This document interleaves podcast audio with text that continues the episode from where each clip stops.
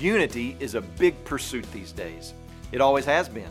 Even back in Genesis, we see man's pursuit of unity on display in Genesis chapter 11 and the Tower of Babel.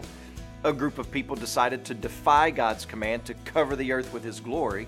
Instead, they put down some roots in order to showcase their own glory in being unified together as a people.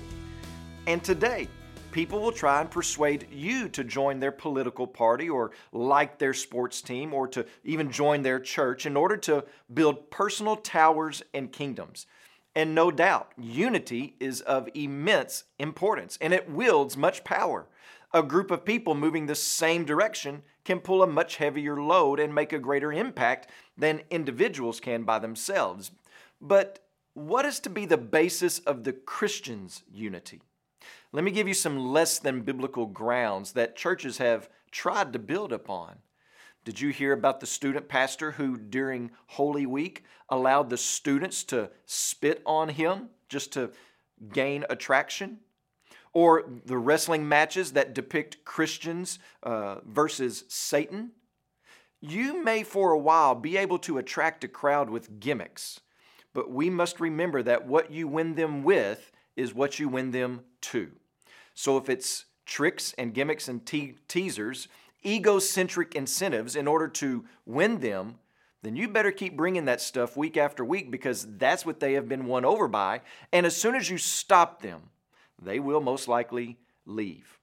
All those things are like cotton candy. They're all fluff and air, lots of flavor, but really no nutritional value. None of those gimmicks are able to captivate the human soul for all of eternity. I repeatedly receive appeals from different church leaders that say that if I want to reach more people for Christ as a pastor, then I can't go without a church marketing strategy, particularly their strategy. And it just so happens that they are offering a seminar for a certain price on how to develop one. Well, let me encourage you to present to people the glory of Christ, not gimmicks.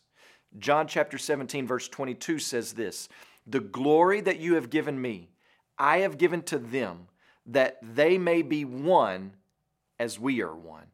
Our unity is to be rooted and built upon the glory of Christ.